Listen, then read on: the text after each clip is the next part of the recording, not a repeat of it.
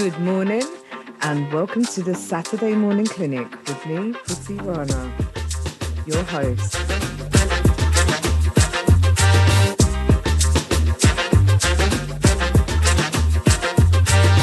Cinnamon, sing it real soon. Cinnamon all on my lips from you. I get a heat wave, feeling like June.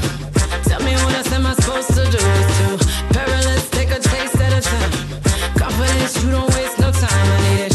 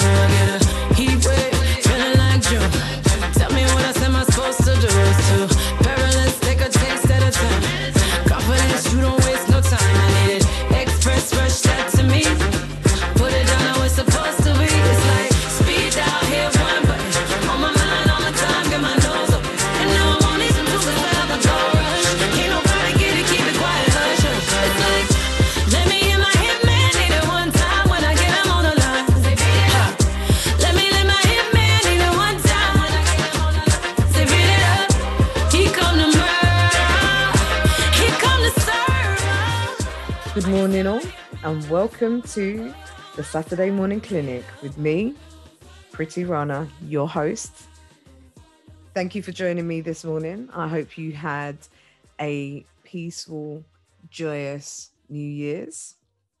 No matter how you spent that New Year's, I hope it was enjoyable, peaceful, and a moment of reflection, positive reflection. The Saturday Morning Clinic is a show that is here for you. I am here to discuss life, love and health in different ways. Just to tell you a little bit about myself, I am here as I have 10 years of experience in mental health industry, as well as substance misuse and sexual health and education, 10 years prior to that. And currently, I am the operational lead for two large mental health services in North London, one being an adult service and for young people 16 to 18, as well as running a crisis service. I also have a Bachelor of Science in Psychology too. One of my greatest passions is to try and raise awareness around these issues of health, whether it be physical or mental health, in a fun and exciting way, hopefully. We're also hoping to be able to take live callers in a couple of weeks and give you the opportunity to join in with us in our conversations and ask any questions that you may have. And I'd like to thank InjectionRadio.com for being so proactive and giving us the opportunity to be here today and every Saturday morning. I'm going to use this opportunity to bring in many of my colleagues and friends who are within the profession to give you that space for professional advice, guidance. But for today, I am now going to be speaking to my colleague and esteemed friend, Neil Lawrence, who's my guest today. Welcome, Neil. Good morning and thank you, Preeti. Thank you for having me on the programme and really pleased to be here. Thank you for being on InjectionRadio.com. We're pleased to have you, Neil. I've invited you today as it's the new year. It's the 2nd of December. Yeah. We've had a day to recover. Yeah. How was your New Year's? So New Year was really quiet. I ended up watching... It was just me and my partner and our newly acquired dog, and we ended up watching Withnail and I, which is, you know, I don't even know if anybody knows what that film is anymore. But it's an old British cinema film from the late 80s, I think. I haven't seen it for years, and it's one that both of us used to watch all the time, so we had a nostalgic evening watching that and laughing. So beautiful. It was very nice. Yeah. Well, I'm pleased to have you on my show, and the reason I've invited you is, as it's New Year's, most people set loads of goals or not loads, but you know, they like to set themselves goals and resolutions. Yeah. And it's that time of the year, and often these goals and resolutions don't really last very long. So knowing that you're a life coach, I felt it was appropriate to have you on this morning. Oh, well, yeah, well, resolutions and goal setting in general is something I feel really passionate about. I came from, before becoming a coach, I was in a profession where goal setting happened all the time, constantly changed, was handed to you rather than was something that you had control over, and often felt like it was there to make you feel like you were really bad at what you did. So do you want to tell us a little bit about your career path? Yeah, absolutely. So I've always been in wellbeing, really. I trained as an English teacher originally back in the day in 1990 something, and I very quickly kind of gravitated towards wellbeing work, because I was more interested in why there was a boys' school actually at that point, so why young men weren't able to do their homework rather than the actual excuses, and there was an awful lot going on for them. So I became kind of engrossed in wellbeing education to start with, and then latterly wellbeing kind of coordination and kind of more I suppose strategic work than that. So is that what we call PSHE? So it was PSHE, but then also I did a lot of individual work as well, and I trained as a psychotherapy theory, but not for use as a psychotherapist, which is, I know, sounds like the weirdest qualification in the world, but what it meant was that I could work safely with young people, especially on some of the more challenging issues that they were bringing, and the bits that really interested me that I wanted to help with as well. So but often hindered by these kind of goals that I had received to me that didn't fit the work I was doing at all in any way that was useful. And exited the profession 25 years later, feeling like a failure with PTSD. So it was, it was quite a difficult and long, arduous journey. That's not the case for everybody in education, I know, but it certainly was my experience that I needed to recover from. So I retrained as a coach from that, and also as a creative, I really took hold of the fact that I was a frustrated writer, and began to do much more of that as well. And I'm really lucky, I've had a couple of short stories published by two independent presses. What kind of stories do you write now?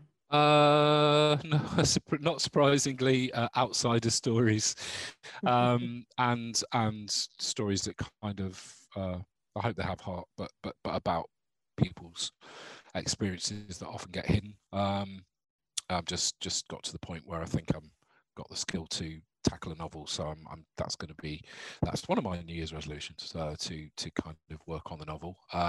But short story form seems to really suit me, and I hope they're good to read as well on top of that. So I'm sure they are now. They are. So you define yourself as a transformational coach, don't you? And your company is the Life Coaching London Limited. Yeah, that's right. Yeah. And how would you be able to define transformational coaching, just for us mere mortals who don't know what that means? Well, the coaching industry, like many others, have many people that say different things. So I'll say what it means for me, but I'm sure if there's any other transformational coaches out there that are thinking, that's not what I do, I'm speaking for myself. But I was drawn to that branch because it was about, it wasn't just about making progression and using a coaching structure to kind of move you forward within whatever chosen areas you wanted to work in if you know if someone came to me, but it was about actually having the potential to know that every single one of us probably have most of the skills that we need in order to transform our lives if we're able and given the opportunity to reach in and find what those tools are. And the job of a coach, I believe, is to not do a lot of the telling and just kind of hold the space and provide structure that helps people find out about themselves and transform their lives. So it's not, I do give tools and I do give information sometimes, but I know that I don't need to do that most of the time, and that's what really drew me to that. And also the course I did it with a provider called Catalyst 14, who are just wonderful company, and they had a very strong mindfulness element to the work, and that's very important to who I am and the way that I work as a coach as well. So it really fitted in, yeah. And for any of the listeners that don't know what mindfulness means, Neil, how would you define that? Or... Okay, you're asking me all the questions, aren't you, that a billion people out there go no. So I'll answer again for myself, just in case. So my mindfulness for me, because it's very popular at the moment,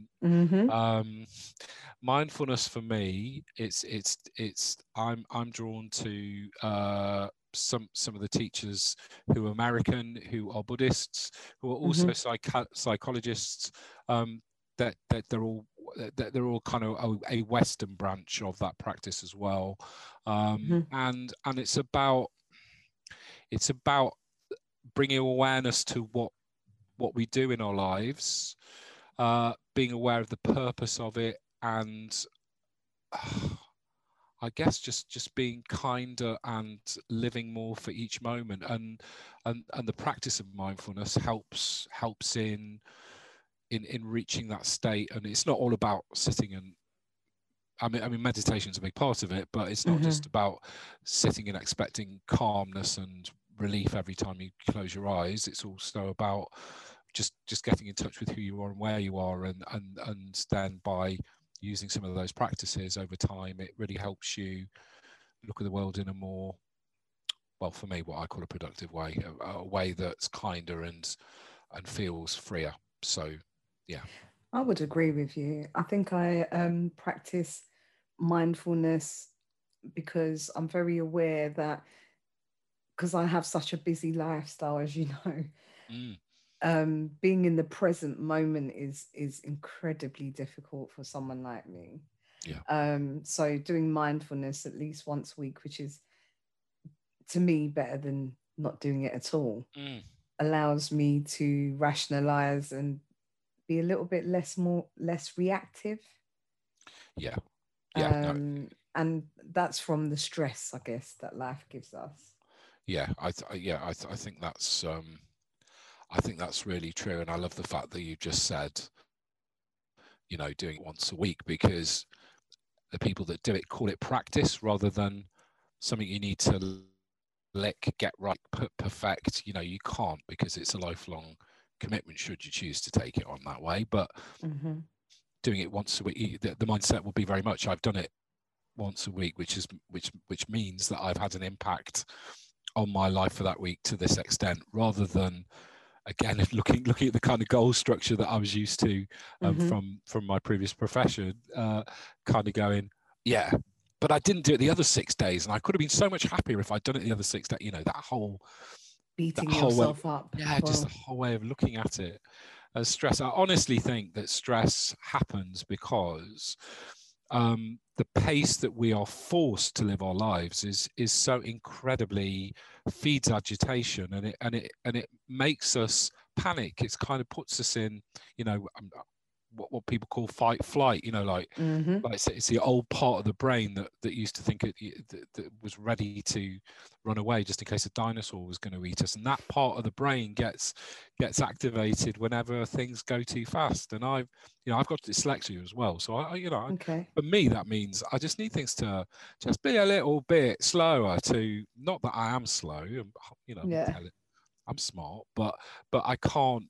If it's going too fast, my brain is just going, what the hey, you know? So I think just being able to pause and slow things down immediately calms us. Even while I'm talking to you about this, I'm aware. Talking about it being fast is my body's just like kind of gone up. I know you can't see, but my shoulders have just risen up to my ears. And then when I was talking about winding it down, my body's just started relaxing automatically. So wow. I think there's something about that. And if we're forced to live life at this incredible pace, as many, you know, as we all are, then we need something else to help us just keep grounded to who we are. So yeah, absolutely agreeing. I think that's so important, and I like the fact that you said that we're forced into this lifestyle of moving so quickly and rapidly. So when we think about goals and, you know, New Year's resolutions, Neil, I know I've made many. I don't know about you. Top of my list is always weight loss. Right. And that becomes a slippery slope immediately. Yeah. I think I was saying to you earlier on, between all the things that I do, I'm very accustomed to saying I need to find the time. And I'm sure everybody else has things that they need to find time for too. In coaching, the part that I really like about coaching is how you can think about these goals in different ways, whether it's long-term or short-term. And how do you help clients or anybody that you're working with set a clear goal? Do you set like 10 goals, 5 goals? How does it work? That's a really good question. And I'm always fascinated, because I do it myself, when about finding time, because we're always in time, because each moment is time. And it's about, you know, I think it's trying to figure out what that means, and a lot of the time what that's covering up. Not that I'm saying that we don't have enormous amounts to do, because we really do. And I think also, you know, a lot of self-help stuff doesn't half get bossy and make you feel like you should be doing better, you know, like, why aren't you finding the time? You know, so I'm not, I hope I don't sound like that. But so for me, for the way that I coach, I would ask people at the start to think of what I call overarching goals. So maybe just one or two bigger strands that they'd like to work on. So, I mean, if I can take that example of weight loss, if that's okay. Yeah, that's fine. That's also something that I constantly have to kind of work. Want to work with, choose to work with. For myself, I mean. So weight loss might be the overarching goal. And then within the session, and there might be one other strand that's an overarching goal, and then through a course of time, as the coaching goes on, we kind of pick on a topic or an area that felt most important to that person in the session. So just trying to think. So okay, so it's Christmas time. Well, Christmas time's just finished. I still have enormous amounts of Christmas cake in the house. So as you do. So I might choose to think of the goal. If the overall goal is weight loss, and the current issue is that I have enough pastry and sugary substances in my house to probably feed half the neighborhood, then, you know, how am I going to manage that? And so the purpose might be to find a goal that really works for me, that I know is achievable, that I can stick to. And I have, I know we talked about this before when on air, so I kind of, I have thought of a technique, or I've kind of written down some notes for myself about how I might work with that with a client, if that would be helpful. I'm happy to go through that. I put my feelings on safety, so I don't go shooting where your heart be. Cause you take the bullet trying to save me, then I'm left to deal with making you bleed. And that's a whole lot of love, ain't trying to waste it. like we be running them out and never make it. That's just too bitter for words, don't wanna taste it. That's just too bitter for words, don't wanna face it. But I think that I'm done tripping, I'm tripping. I've been sipping, that's how I control this feeling you keep giving, you keep on hitting it. Ooh, oh. Maybe it's your love, it's too good to be true. Baby boy, your love got me tripping on you. You know your love is big enough, made me trip on you. Yeah, it's big enough, got me tripping on you. Tripping on you. My bad for tripping on you. Tripping on you. My bad for tripping on you. Tripping on you. But you know I'm cool when I ain't waiting, but I act a fool when I don't get it. And I'm steady bruising just to save this, but I tripped on your love, now I'm addicted. And that's a whole lot of love, ain't tryna waste it. Like we be running them out and never make it. That's just too bitter for words, don't wanna taste it. That's just too bitter for words, don't wanna face it. But I think that I'm done tripping, I'm tripping. I've been sipping, that's how I control this feeling you keep giving, you keep on hitting it. Ooh, oh. Maybe it's your love, it's too good to be true. Baby boy, your love got me tripping on you. You know your love is big enough, made me trip on you. Yeah, it's big enough, got me tripping on you. Tripping on you. My bad for tripping on you. Tripping on you. My bad for tripping on you. So, and the other thing I was going to say at the start, which I didn't, is I think the other thing we do is we do a would, could, or should thing, and I think if we're saying we should, then that's probably something that's been told to us or we've been forced into at some point, rather than something that's truly the right thing. I think the woods are interesting too, that the coulds are interesting too, because that's something that we know we would be able to do, but whether it is actually the right thing for us is that's a whole other thing. So then it's the what we will do, the would, so okay, so you picked a goal. The next stage would be about, and we don't need to go through all of this if it's going to take too long, but the next stage would be to think about, to set a when and how. So to be quite specific about, I'm going to do that every morning at this time or for half an hour, or I'm not going to, I will turn my phone on at 7, and trying to phrase it positively all the time as well. So it's saying I'm not going to look at, rather than that kind of getting into a, I will turn my phone on, I will look at Insta at 7. Also, language is important. I guess the way we talk about things like framing, and if you were to describe framing to everybody, I guess it would be how we perceive or see things, or the story that we tell ourselves in our mind. Am I right in saying that?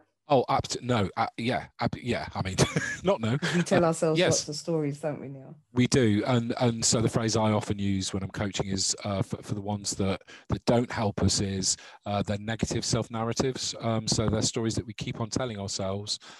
So, for example, when I came out of education, I told myself I was a failure. And that wasn't a direct message that I've been told by any single person ever, even when bullying had been at its worst within, from managers and from higher ups within the education system. It had never been that bad.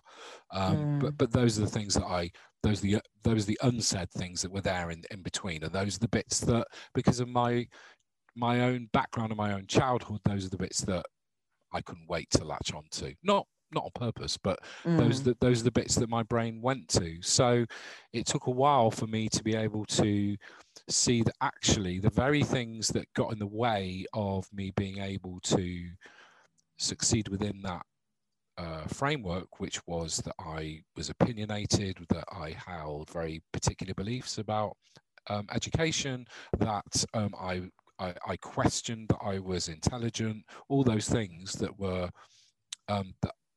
that I thought outside the box, all those things which felt like they were the things that were the negatives, actually are the very things that I feel proudest of now, because I've had the space to start again and kind of open up to really what's going on. So it's about, and that's quite an extreme example of it, but smaller examples would be, I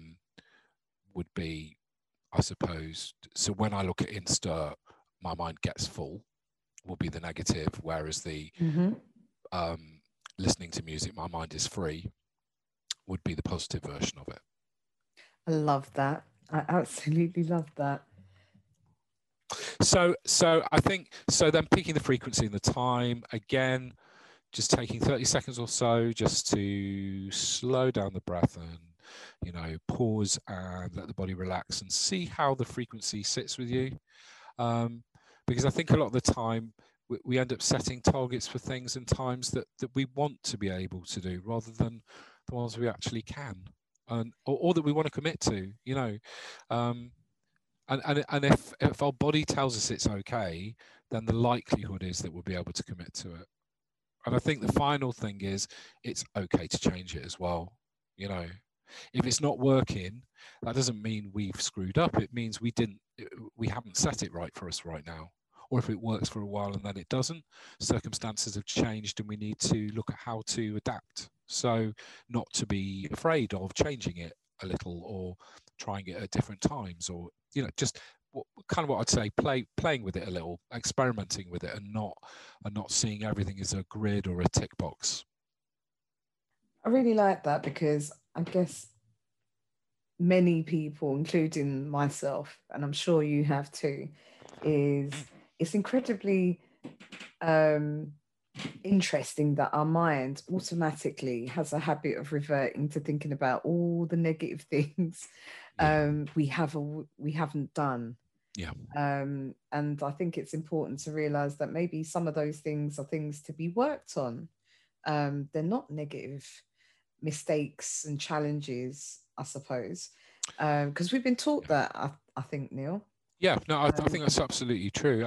When I really started writing, and I joined a writers group, and they let me in when I was really still really at a, you know, foundation level. Yeah, I'm trying to find a polite way to do it, and they were very understanding a lot of the time, and I heard, as you can imagine, because of what I was experiencing in my other job, I heard everything as a real dig. It felt very personal, and it is very personal writing in a way that lots of other things aren't.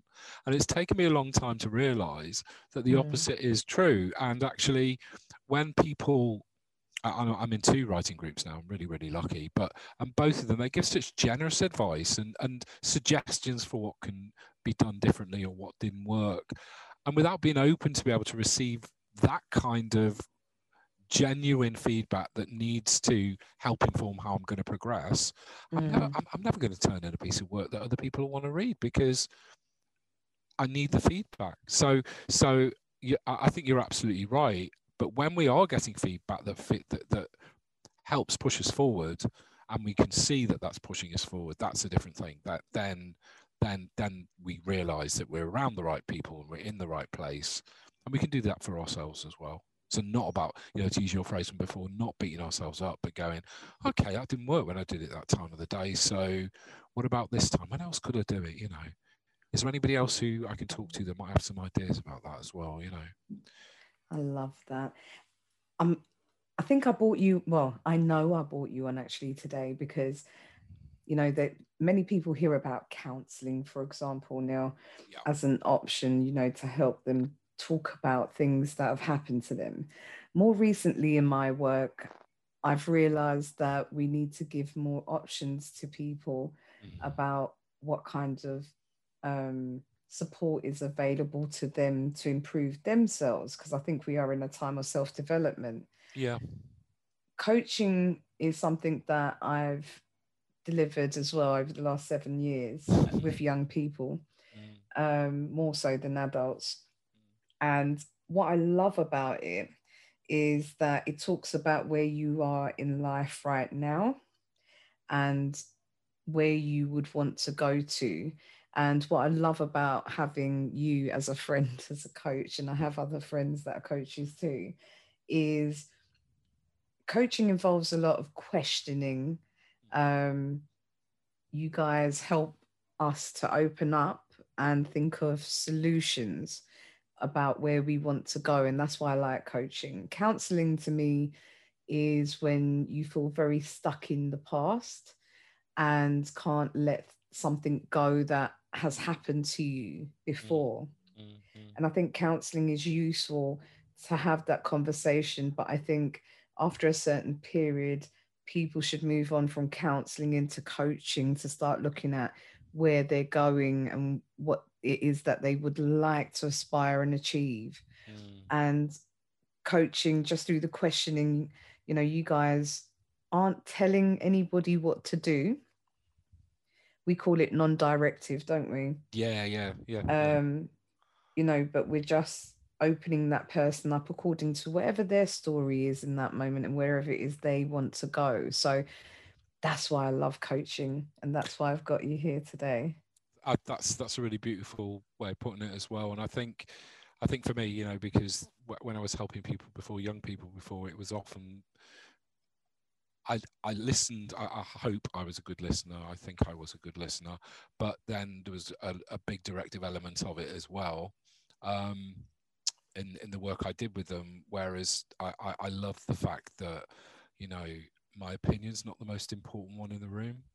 I love that, and the privilege of sharing people's journey, and you know, for when it gets better, and sometimes obviously it doesn't either, but just for people to be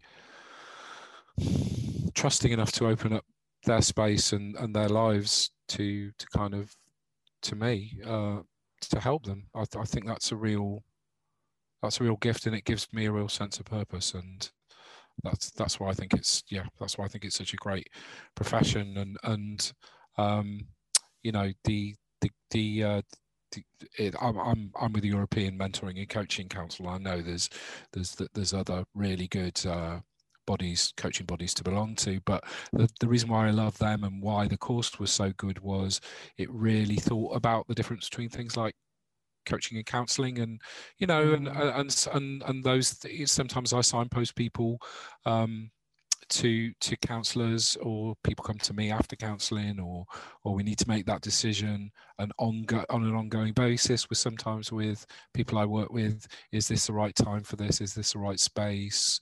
You know, so I just think it's a very flexible way of working, and it's a very collaborative one, which is fantastic.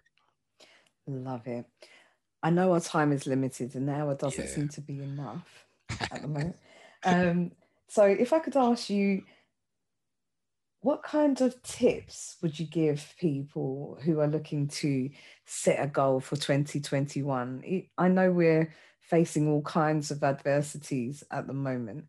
That's a really, really good question. And I've written some notes just for myself, actually, which is more my political ranting, to be honest with you. So I'm just looking through them, and I'm just going to water them down. So hopefully there's something that's helpful.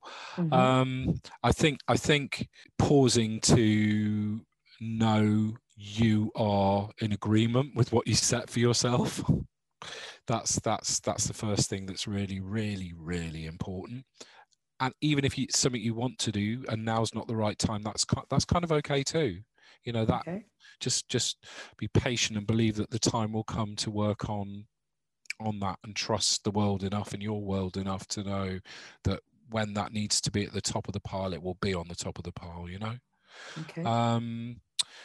The second thing is, I think we can turn too quickly to be looking of, have I done it to this degree, when we're looking at goals. Record success, write down what you're doing that's helping the goal, so that you're able to see the progress you're making, rather than just kind of drifting on and thinking about, well, I need to do more of that. And maybe you do need to do more of that, but also knowing what you're doing well is the best indicator of what you need to do next. Does that make sense? If I'm anything I'm saying doesn't make sense. No, I was going to say, because I saw something yesterday, actually, just after New Year's, talking about acknowledging your small successes prior to the large success, because often we forget to acknowledge the little wins we have in life. So hard on ourselves, aren't we, Neil? I know, and even that, the language that we could use there. I mean, is there any such thing as a small success? I mean, who's ranking that? Success is success. The word that I had written down here, which I just watered down, was about how hierarchical we are, how we rank everything in our society. Who's better than who? What's better than what? And often that leads to us arguing. And pointing fingers at each other, when rather than trying to find a way to work together. And I guess that works for us as well. Are we pointing fingers at ourselves? What can we do to work with ourselves? You know, I like that. That's really beautiful, actually. So I've got another question for you now. Yeah. Most of the times we set these goals, and as I said, we may not achieve them. What advice would you give to people that are struggling to achieve their goals, and maybe there's barriers in place? I don't know. How can they help themselves overcome that? That's a really, really good question as well. And, you know, just referring to what you were saying before about coaching questions, I think it's one of them. If it's not working, then... Or if it's not working, is it not working at all, or is it, or are there parts that are working and parts that aren't? So sit down with a piece of paper and write down which bits might be first. Then write down the bits that aren't. And then I think ask yourself the question, why? And that isn't a judgmental question, but just, you know, or even actually why is a judgmental question, or it's easy to do, you know, to become one.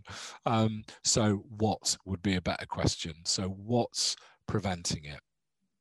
I like that. So if I'm brutally honest, why? So one of my resolutions for next year is to this year, Neil? This year, sorry. Where are we? We're in 2021. We are. Yeah, it's because it's Saturday morning. That's why. I one of mine for this year is I've really enjoyed the business coaching work I've done, and I'd love to do more of that. Okay. And the question of what's preventing me from doing that, and if I'm really honest, some of that's down to my self-confidence and my own visualization of being a business coach. So what am I going to do this year to move some of that? What's getting in the way? So just a little example from my own life, because once we know what's in the way, then we can start the whole process all over again. So what can I do to help? Then close your eyes. Does it land? It does. Great. So by when and what am I going to do? Close our eyes. Does it land? Great. You know, and it's doing those. It's kind of repeating that pattern on a bigger scale, and then on a smaller scale as well, so that we've got, like you were saying before. So it might be a goal that's only for a week, or it might be a goal that's, you know, for 3 months or so.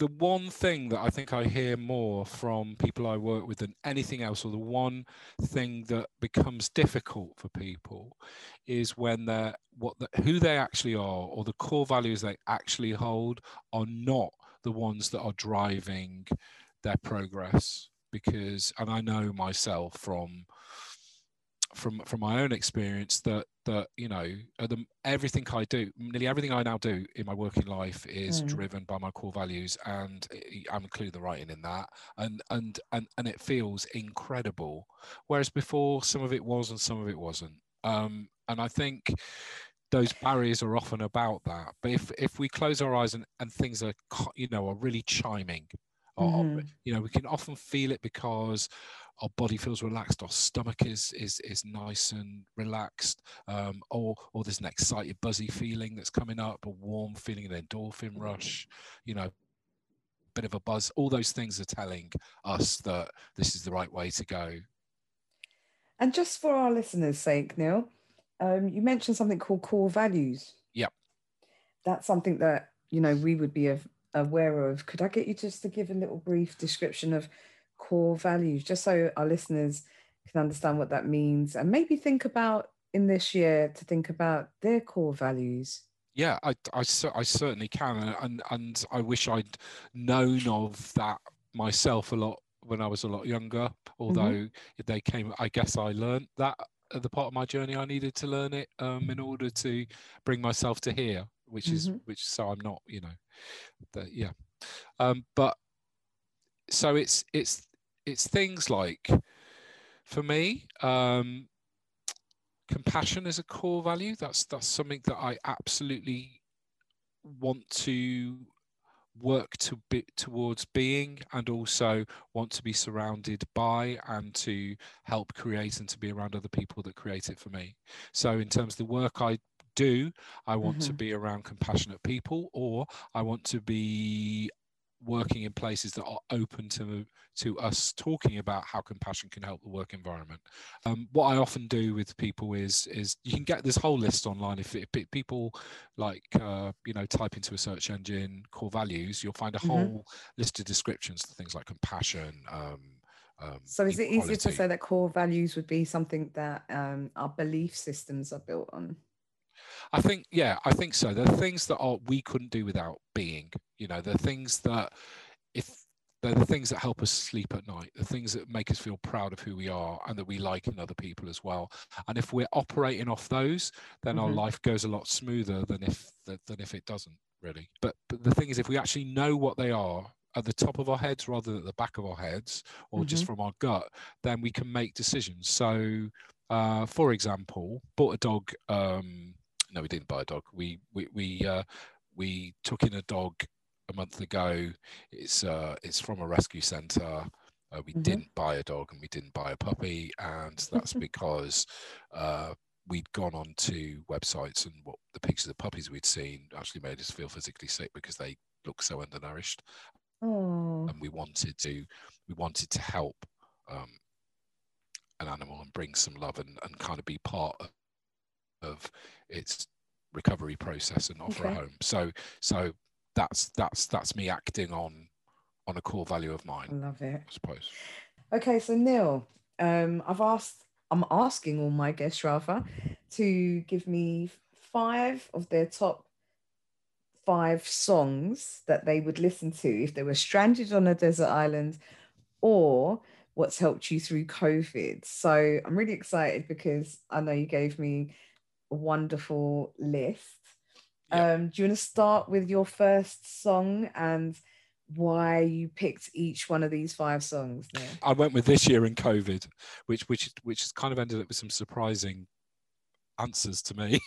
Okay, so the first track, I think I've vaguely ranked these in order of importance, is Peter Gabriel and a track called Love to Be Loved.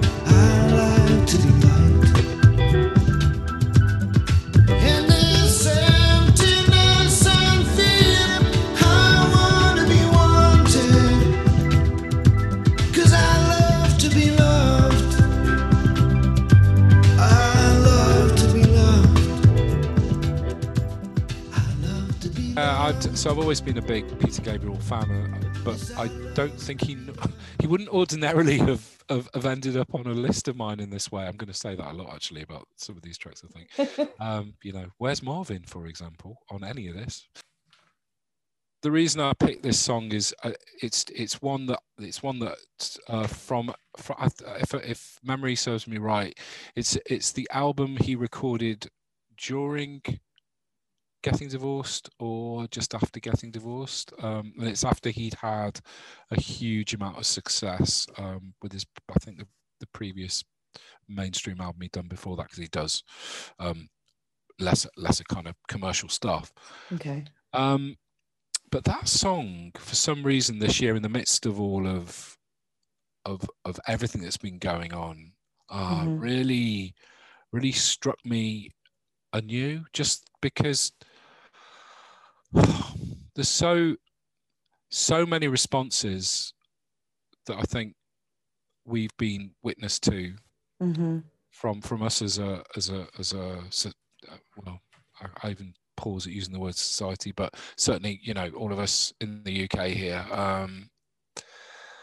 as a result of what's happened to us this year, and you know, the level, but even before this year, the level of confrontation and difficulty people have had in hearing each other, and it just occurs to me that every single one of those actions, including what I refer to as bog roll gate, you know, it's the kind of the, you know, some of those incredible scenes that we saw of people grasping at toilet rolls at the start, you know, the start of the pandemic,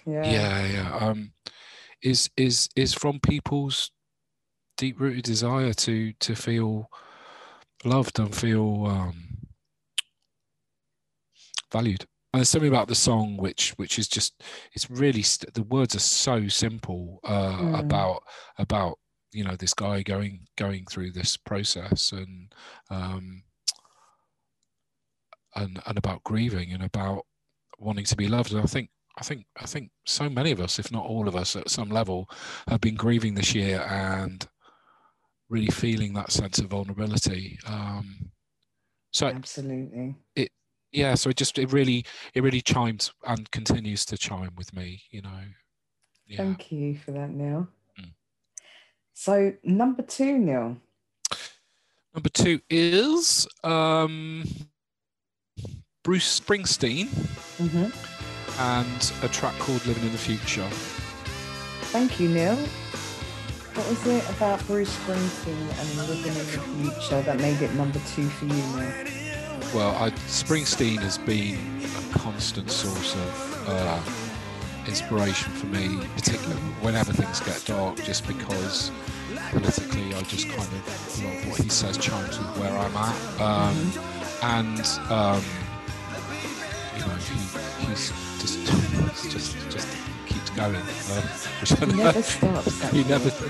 And I think, you know, he also, like me, he struggles with depression, and he's been incredibly honest about that over the last couple of years in his autobiography, and you know, a lot of interviews he did after that, and he's had an amazing album out this year.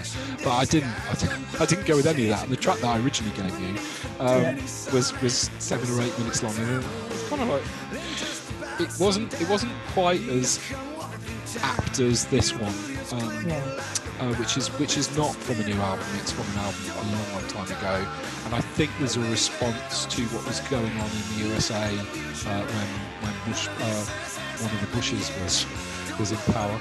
And it's got this. I mean, the song itself is incredibly catchy. If you like Springsteen, I know a lot of people can't get past his voice, but it's an incredibly catchy song.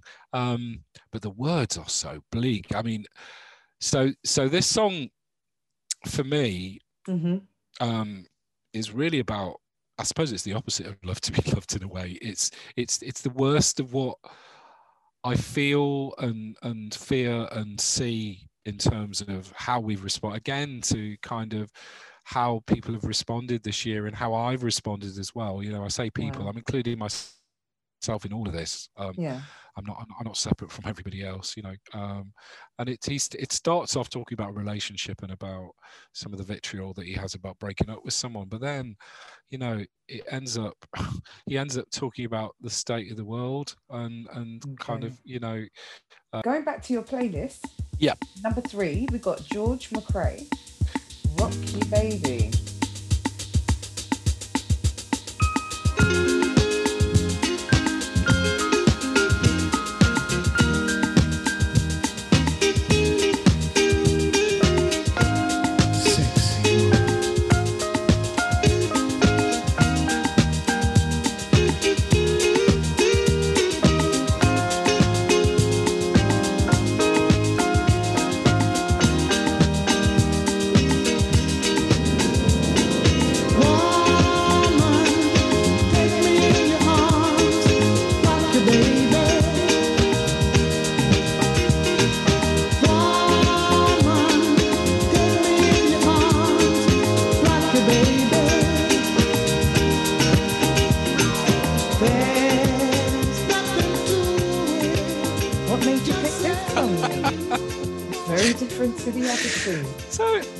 So I can remember being, I think, 6 years old in a mate's house in Chilwell and Liverpool, and they had an MFP compilation.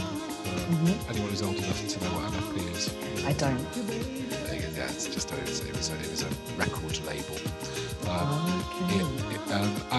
And Rock You Baby was one of the tracks on it, and from time to time the songs kind of come back to me, and I've always sort of liked it, but it's never been one that I loved. And then I heard the full length version from the original album, and you know mixes can be different on album tracks, particularly.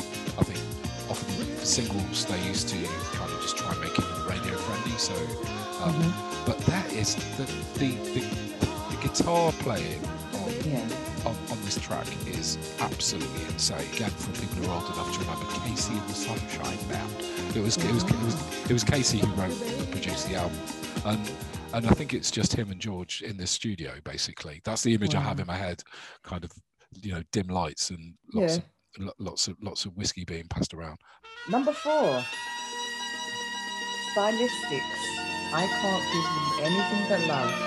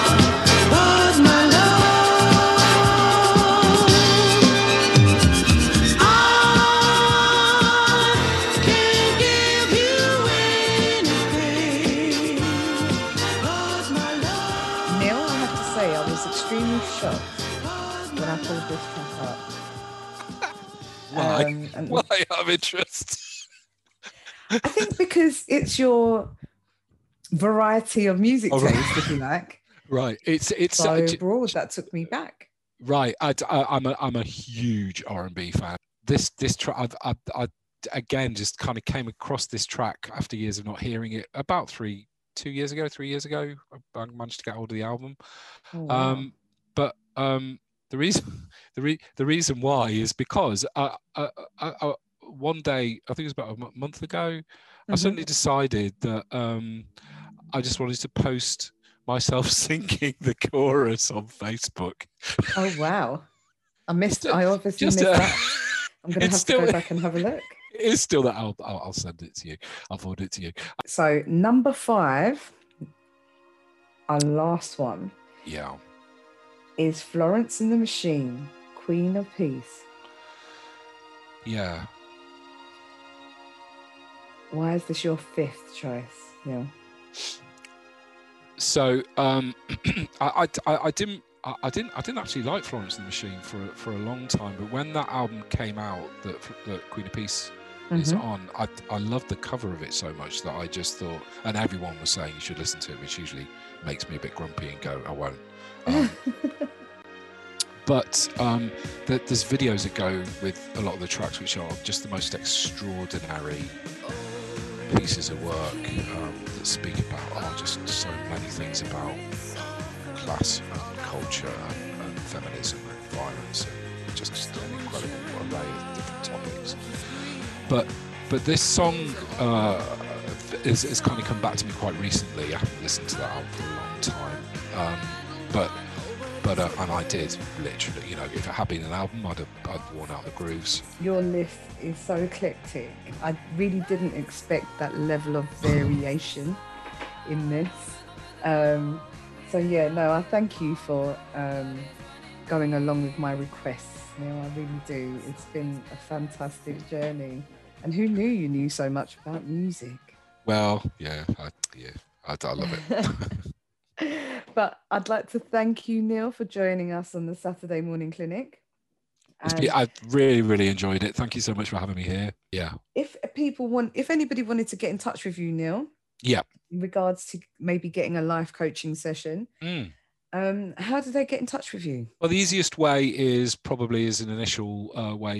send me an email. And my email address is nlawrence, that's LAWRENCE 1, as in the number, at live.co.uk. Okay, brilliant. Thank you, Neil. It's been a pleasure. And I hope you have a wonderful 2021. Yeah, I'm wishing the same to you, Preeti, and for all the listeners as well. Said I'd be gone by 5. It's sunrise and I'm still in your bed. Good night usually means goodbye. Me replaying memories in my head. Look at you, look what you made me do. How do you figure my every move? Who are you, you look so familiar. I know you, baby, I know the truth. We got way too much in common. I'm being honest with you. We got way too much in common. Since I'm being honest with you, who wants to love somebody like me? You want to love somebody like me. If you could love somebody like me, you must be Mr. Love too. Who wants to love somebody like me? You want to love somebody like me. If you could love somebody like me, you must be Mr. Love too. We used to talk till midnight. All those days that you stayed at my house, we would just pass in the time. When we were young and we ain't had no vows. Nah, maybe later on I'll text you and maybe you'll reply. We both know we had no patience together day and night. Getting high on our supply and we ain't satisfied. I could love you all occasions. We got way too much in common. If I'm being honest with you, we got way too much in common. Since I'm being honest with you, who wants to love somebody like me? You want to love somebody like me. If you could love somebody like me. Thank you for joining me, Preeti Rana, on InjectionRadio.com. For the Saturday Morning Clinic. Join us again next week on Saturday between the hours of 9 and 10 a.m. We look forward to having you here. If you have any questions or anything you would like me to discuss or bring a professional in to discuss, please email me on urbanlotus01@gmail.com. I look forward to hearing from you. I look forward to seeing you all next week. Who wants to love somebody like me? You want to love somebody like me. If you could love somebody like me.